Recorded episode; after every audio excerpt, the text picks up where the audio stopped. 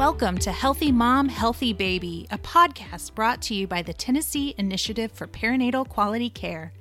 TIPQC exists to improve health outcomes for mothers and infants in Tennessee through our quality collaborative that will identify opportunities to optimize maternal and infant outcomes across our state and is funded under a grant contract with the state of Tennessee.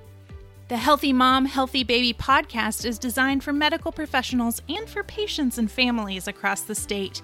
We will focus on all aspects of the perinatal period with special attention to reducing our maternal mortality rate. This podcast is brought to you through a cooperative agreement with the Alliance in Maternal Health. Welcome to the Healthy Mom, Healthy Baby Tennessee podcast, brought to you by the Tennessee Initiative of Perinatal Quality Care. I'm Scott Guthrie, a neonatologist and the infant medical director of TIPQC.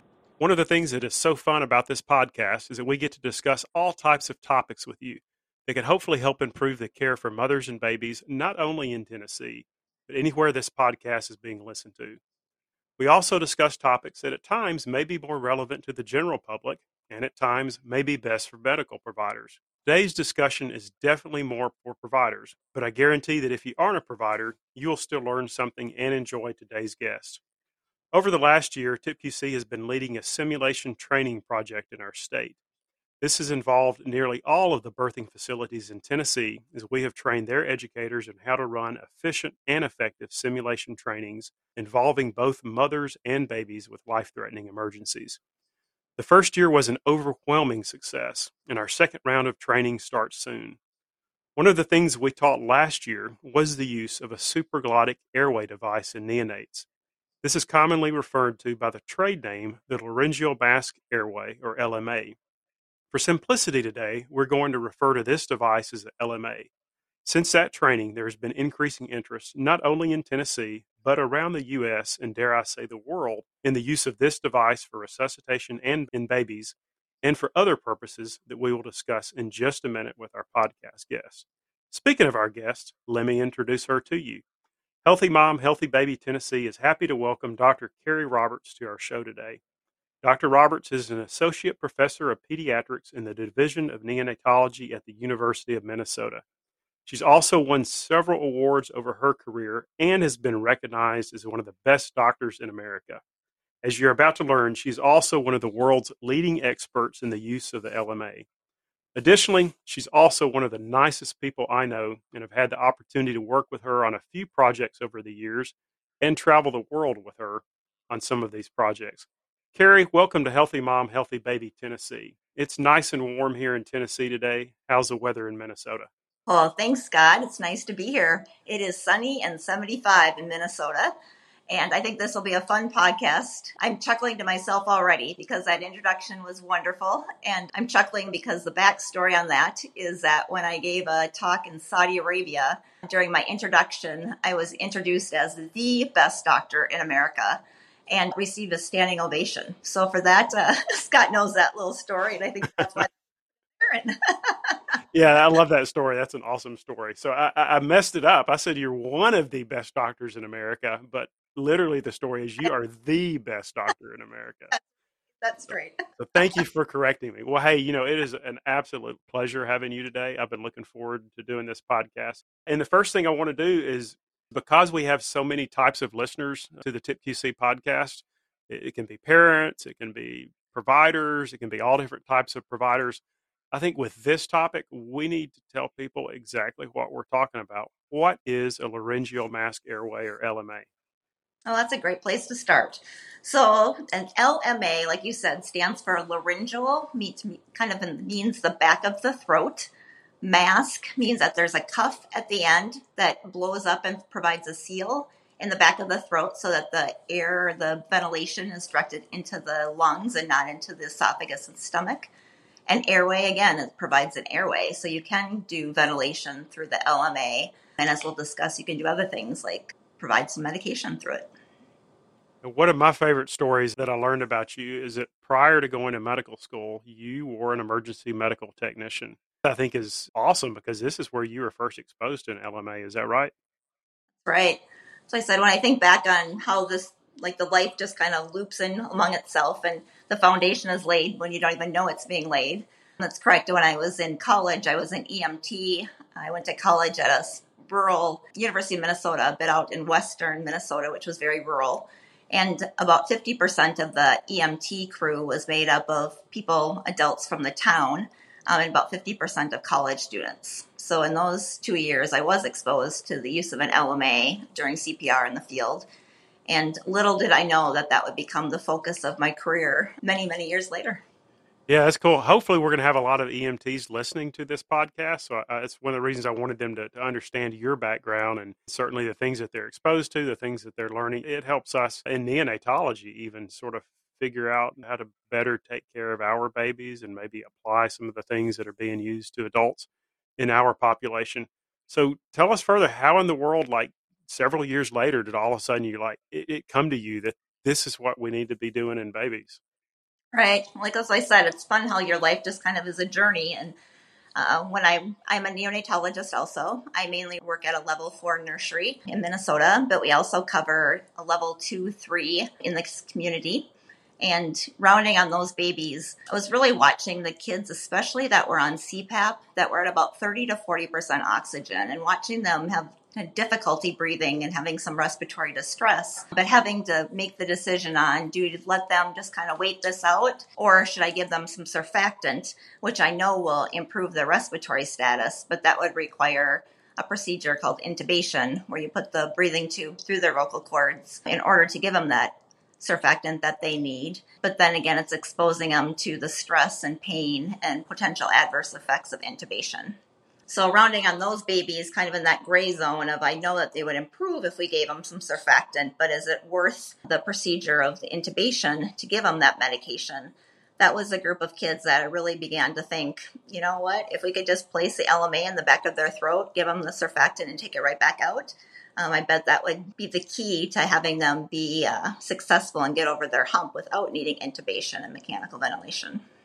Yeah, so amazing. I love that story. So let's back up for a little bit and just talk about the original way an LMA was designed for and, used for.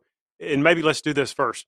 Tell us, go through the mechanics of, of placing one of these devices. So for somebody who, who can conceptualize what we're talking about, who's had some exposure to this, right. how exactly do you get it into place? How easy is it to get into place? Sounds good. Well, my reference is usually the show ER.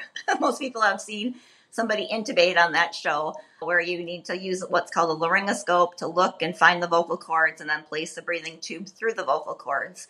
And that actually takes a lot of skill. It's a very difficult procedure and it's stressful for the baby. The LMA itself looks very similar to a breathing tube, but the biggest difference is that instead of being placed through the vocal cords, it just sits in the back of the airway and has an inflatable cuff.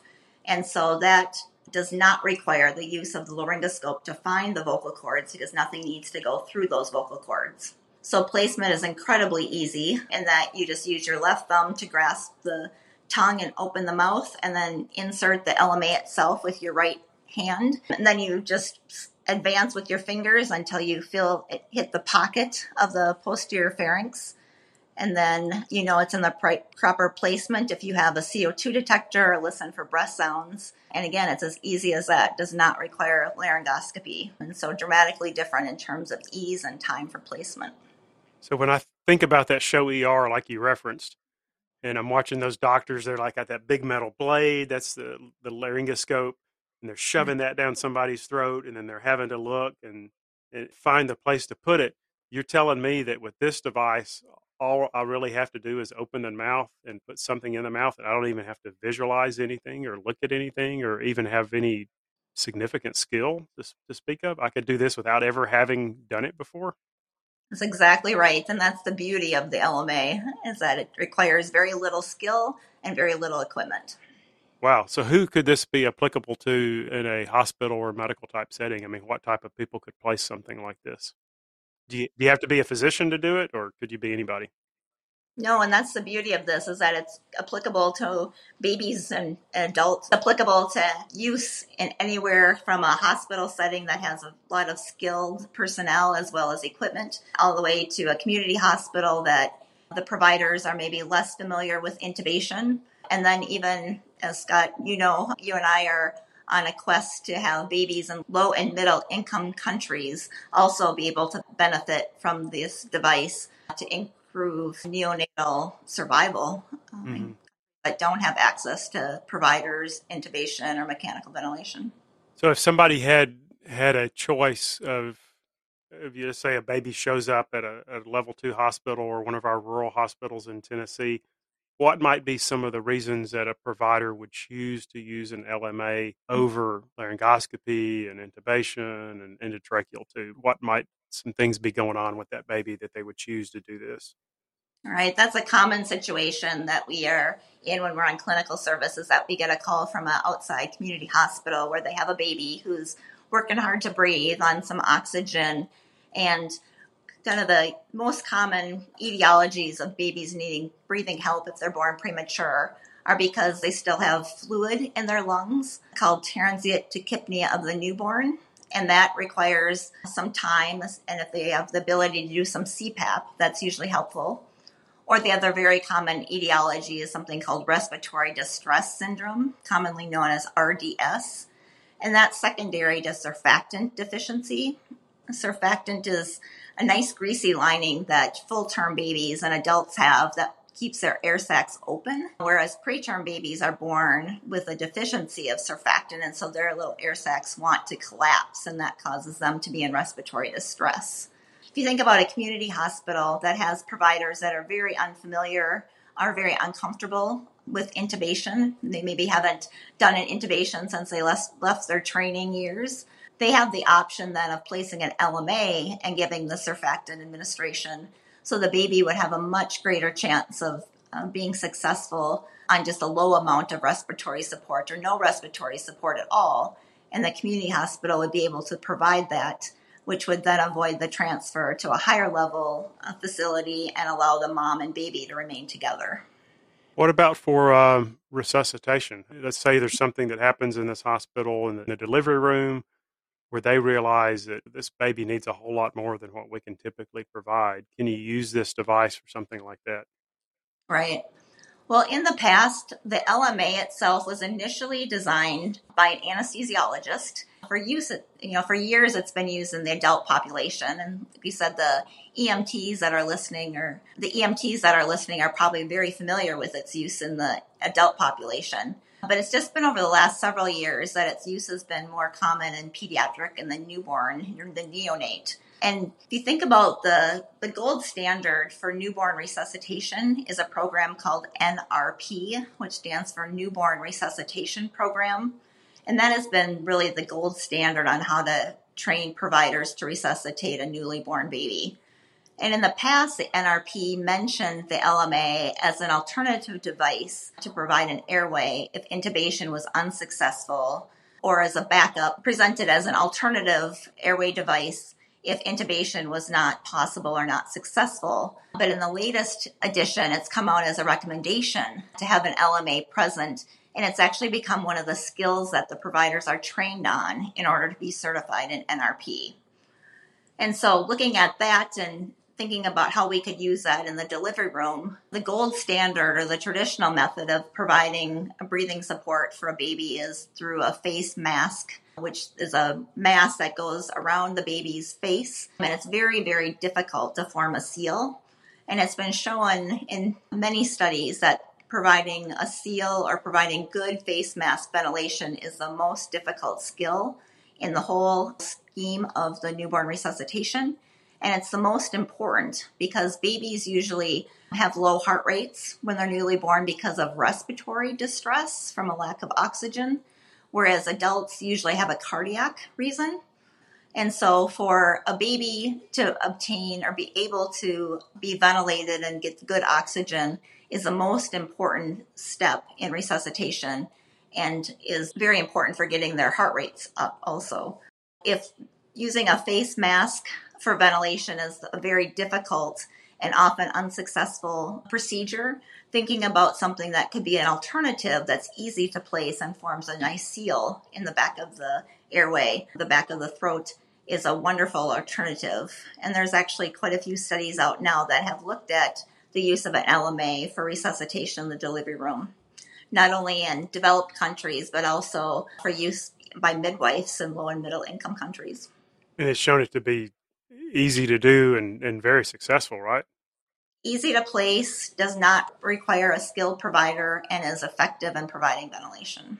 I know one of the things that I bet this happens in Minnesota too. You can correct me if it doesn't, but mm-hmm. one of the things I'll get occasionally is a transport call from typically one of our hospitals that doesn't see a whole lot of babies and it can be a baby that's having severe respiratory distress and a lot of times by the time they will have called us they will be on their fifth sixth seventh right. attempt to intubate a baby the pediatrician has tried the emergency doctor has tried the anesthesiologist has tried and this is really one of those things that if you've tried a couple times to get an airway in a baby by the traditional method, laryngoscopy, we really want to probably go to an LMA next, right? And help people remember to do that.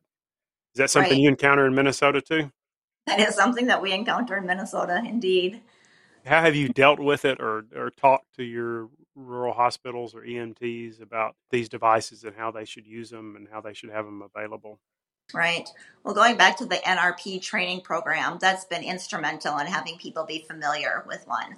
As I mentioned in the past, they were really seen as an alternative airway for a baby that has an abnormal congenital malformation or just really difficult to intubate. And it was the type of device that people knew that that's what they should go to next, but nobody was familiar with placing one and no one was quite sure if they had one on the unit. And so having the NRP program now have the placement of the LMA as one of the training modules and having to be tested off on it uh, in order to be certified has dramatically improved just familiarity with the device. The key has been to have people be familiar with it through the training.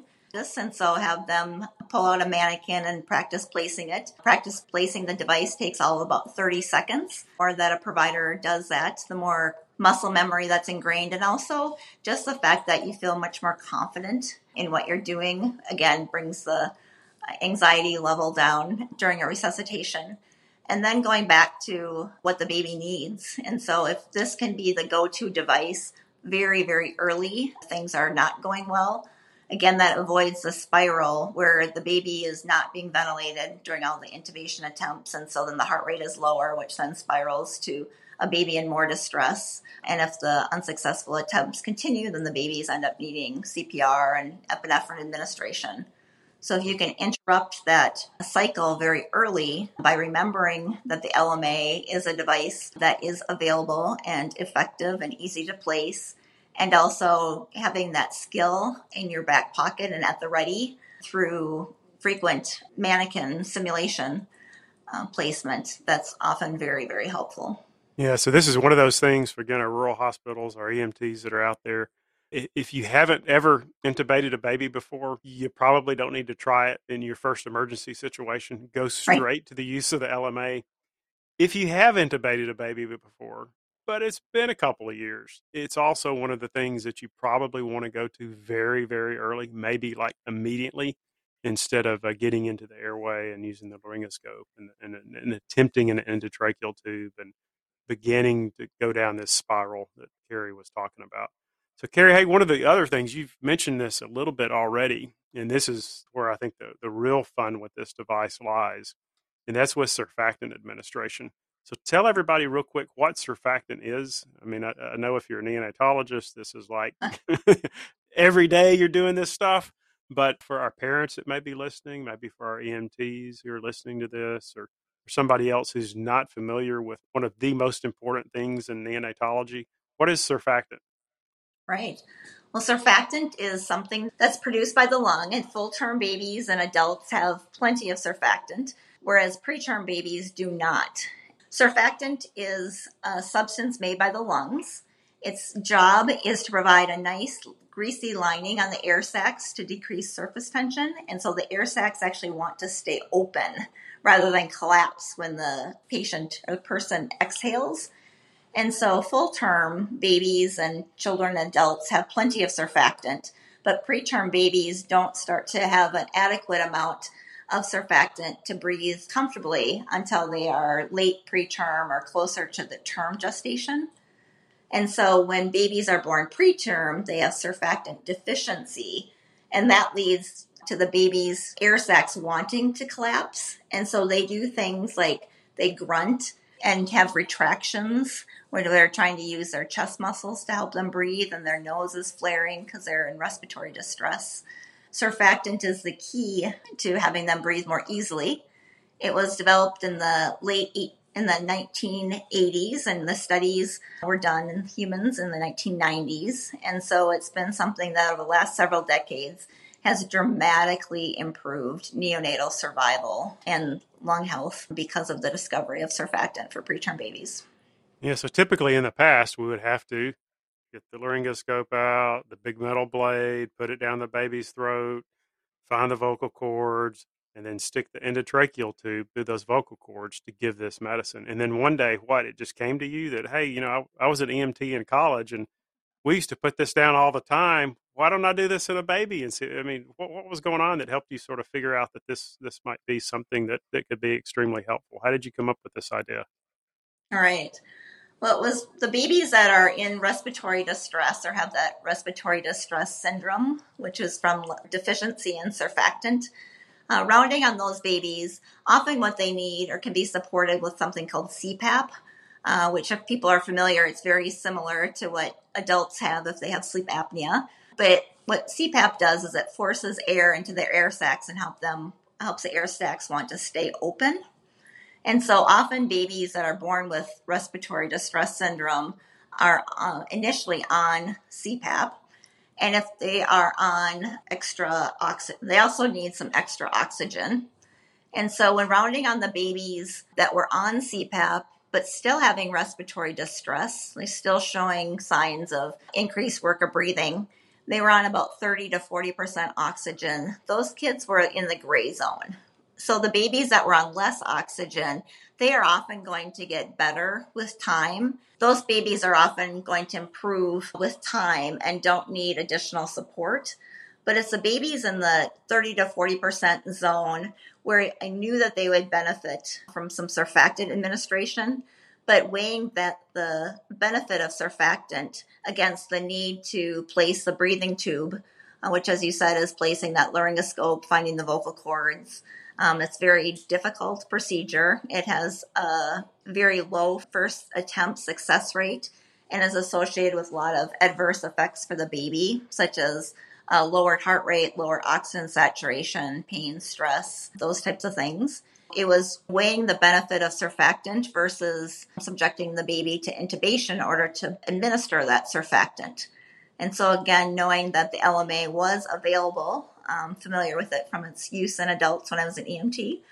Knowing that there was a small size available for newborns, but just something that was very uncommon or not frequently used in the in the NICU or the newborn situation. So that did lead to the idea of wouldn't it be great if we could use the LMA to give them some surfactant and then they would be much more successful on CPAP and not only wean off the CPAP sooner, but also avoid the baby that was going to get progressively worse and require mechanical ventilation because of their RDS.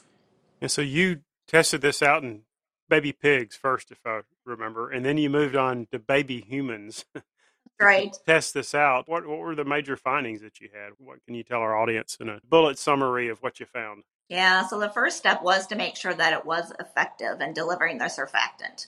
So the biggest difference between the traditional method of placing the breathing tube is that the breathing tube itself is going through the vocal cords and the end is actually in the major airway of the lungs. And so when you administer the surfactant, it's going into the lungs. The LMA, as we mentioned, sits in the posterior pharynx, so kind of right in this pocket, right above where the trachea and the esophagus itself split off. And so the question was would the LMA be appropriate use for medication administration so that it's directed down the the lung itself and doesn't leak and go into the stomach instead. The first step was to try this out in an animal model. And so looked at the gold standard of surfactant administration through an endotracheal tube versus an LMA and found that they were equally effective in delivering the surfactant to the lungs and that the LMA was six times faster and required half as many attempts to place and this was in an animal lab where the technicians were very, very skilled in intubating piglets um, and never placed an LMA in the past. Wait, I want you to say that one more time again. How much faster was it? And Right. how much easier was it? Everybody needs to hear this Yep. again and again Yep. and again. Six times faster and required half as many attempts to place Wow. and less oxygen desaturation during the procedure. Yeah, so again, that's a huge, a huge bullet point, a huge sort of highlight to everybody that's listening to this. If you don't intubate babies a lot, if you've never done it before, and you're in a situation where you need to save a baby's life, this is probably the thing you want to grab first. So everybody, make sure you've got LMAs at your hospital and you know where they are. Big Right. message. What else did you learn? What about when you took this to humans? What did you find out? So we took it to humans and we looked at a trial of the babies that I were describing, the ones that were showing signs of respiratory distress, kind of in that gray zone of needing 30 to 40% oxygen, and seeing if we gave them the surfactant through the LMA and put them right back on CPAP and how that compared to the control group that did not receive the surfactant in that gray zone. And the primary outcome was whether or not they needed to be intubated in the first seven days of life. And what we found was that the surfactant administration resulted in 26% fewer babies requiring intubation. Oh. So that founding and was really an exciting finding because it showed that it worked, that it helped babies avoid the progression to mechanical ventilation, which is important because not only did we avoid the intubation procedure for placing the breathing tube, but then they were also able to avoid mechanical ventilation, which is a very large risk factor for the development of chronic lung disease in our babies. Yeah, oh, definitely. And and you're helping them get better sooner, I would imagine, as Right. well. Which Right. And less pain and stress. You know, the Yeah. we found the procedure itself took fifty percent less time than placing the placement of the breathing tube. But also, we found that babies that we place the breathing tube for, we give pre medication Mhm. um, that they remain still. We give them a muscle relaxant so they don't move during the procedure, as well as pain medication and a medication to keep their heart rate up and we found that the, when we placed the LMA, they were equally as stable from a heart rate and oxygen standpoint without pre-medication. They just received a little bit of sugar water. They were equally as stable as the babies that were given the triple cocktail and a muscle relaxant that made them so they couldn't move uh, during the procedure. Also, a big finding and very encouraging that the babies tolerated this procedure very well without the use of pre-medication and a, and a muscle relaxant, that it was quick and easy, less time for the baby to be stressed by the procedure, and also that the provider doing the procedure felt very comfortable after only two opportunities to perform the procedure. so you're telling me that it's easier, it's faster. I'm not as stressed as a provider when I'm doing it, and I'm not causing pain to the babies as much when I'm doing it. Now, after hearing all that, I'm sure that probably not, but there might be somebody somewhere who is saying, you know, I, I've been doing the same thing for 10, 15, 20 years. I'm really good at it. Why in the world do I need to switch to something new? If there happens to be anybody listening that's having that thought, what advice would you give to them? My advice would be is to be open to a procedure that is fast and easy and less stressful for you and for the baby. and if there's a hospital out there, maybe there's an administrator listening to this or some nursing manager somewhere who's over a level one or level two facility. They're birthing some babies. They may have a pediatrician or family physician who helps do their pediatric care, but not a neonatologist or neonatal nurse practitioner readily available. What advice would you give to them about making sure they have LMAs available or their staff trained with this? All right. Well, my advice would be to make sure that there is the device present and that people know where it is. And then also just to really increase the familiarity with the device. Like I mentioned before, that providers that are present at deliveries, including OB nurses, pediatric nurses, people that attend, the, the staff that attend newborn deliveries are usually NRP certified. And so they have used one in the past. And so my advice would be to have the providers have frequent refresher courses or just in time refresher on a mannequin. So just prior to going to delivery, pull out a mannequin, place one, and that will really improve confidence and familiarity with the device. Yeah, and finally, since you used to be one, our EMTs. So Right. our EMTs that are listening to this, who hopefully getting some ideas about some equipment they they want to have in their ambulance, but at the same time they're like, you know, I've got all these other things I need to to remember, and I've got to know how to do this and do that, and every now and then we'll encounter a baby that we need to do something for. But what advice would you give to them in taking the time to learn to do this and maybe making sure this piece of equipment is available?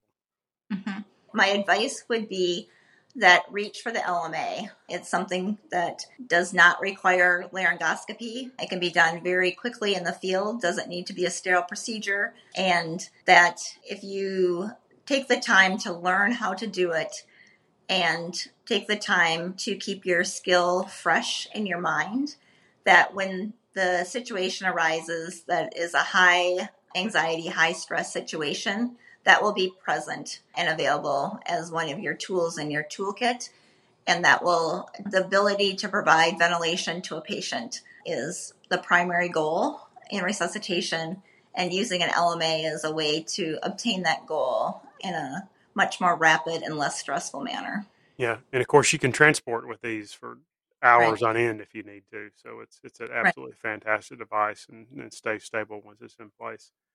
Right. And I think that's also something that's changed dramatically in the last several years. Is initially they were really viewed as an airway that was available if you were unable to intubate and really just a bridge until someone was able to intubate.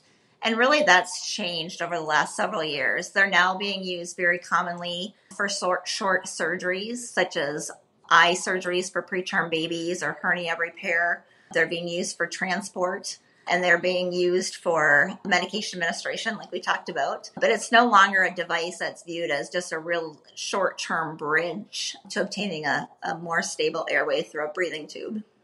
Yeah, fantastic. So hey, Kari, as we wrap this up, I'd like to ask this question to everybody. But let's imagine you could have a gigantic billboard somewhere, and it's on the way to work. People see it every morning. They see it when they're leaving to go home. It's on the interstate there in Minneapolis. So hundreds of thousands of people are driving by it every day. And it could say anything you wanted to some life message, something specific about what we've talked about today. Just what words of encouragement or advice would you would you want to give to someone? The words are my life motto is equip me to be successful in what you have called me to do. And so that is something that goes through my mind frequently. And as I look through my career, like I mentioned before, starting with an EMT and being familiar with an LMA, because of that, that was 30 years ago. Uh, and now has traversed into something that has been the focus of my academic and clinical career, as well as provided the opportunity to meet people such as Scott Guthrie. We've gotten to travel the world together because of this. And so I, I'm just blessed and thankful for the opportunity to to do what I've been called to do. Yeah, likewise. I'm very glad I ran into you several years ago. We'll have many, many more fun journeys together. Sounds great. Looking forward to it. If, if somebody wanted more information on this, is there any other uh, resources that you would recommend? And these will be available in our show notes for those of you that are listening. Great. The, the resource that I would recommend the most is the YouTube video that made that's a 14 minute training video and really just goes step by step through the procedure itself. It talks about equipment, the fact that the equipment is incredibly versatile. There is ways to do this with a lot of finesse um, and lots of pieces of equipment in terms of a CO2 detector and different devices to administer the surfactant. Or it can be as versatile as having an LMA itself and a syringe with a surfactant. Um, we have videos from lots of different countries that show that it's effective uh, with very minimal equipment also. Going back to the video itself, walking through that procedure step by step and what you need for equipment, how to do the procedure itself, that would be the, the recommendation that I would say is where to start. Yeah, fantastic. You know, please share my email address. I'm very willing to send resources and be available. Uh, Zoom has been something that's really blown open the door on the ability to communicate and be able to walk through providers step by step and hand in hand. Like I said, the learning curve on the LMA insertion is very, very small. But whatever we could do to, to get over that first hurdle of being willing uh, to try it is the biggest hurdle. Exactly. Exactly. Well, Hey, Kari, I so much appreciate you taking time to uh, be with us today and sharing your expertise and knowledge with all of the TIPQC podcast listeners. Uh, I want to thank everybody for joining us today. Have a wonderful rest of the day. Thank you for listening to this episode of Healthy Mom, Healthy Baby presented by TIPQC. TIPQC is funded under a grant contract with the state of Tennessee. Healthy Mom, Healthy Baby is brought to you through a cooperative agreement with the Alliance in Maternal Health. Do you have ideas for a future guest or topic, or even have a question you'd like answered on upcoming episodes? Visit www.tipqc.org and click on podcast to submit suggestions and questions to our podcast team. Make sure to subscribe to our podcast to be the first to know when new episodes are available. And find us on Facebook, Instagram, Twitter, and YouTube to stay in the loop with our active projects and other relevant news relating to perinatal health in Tennessee.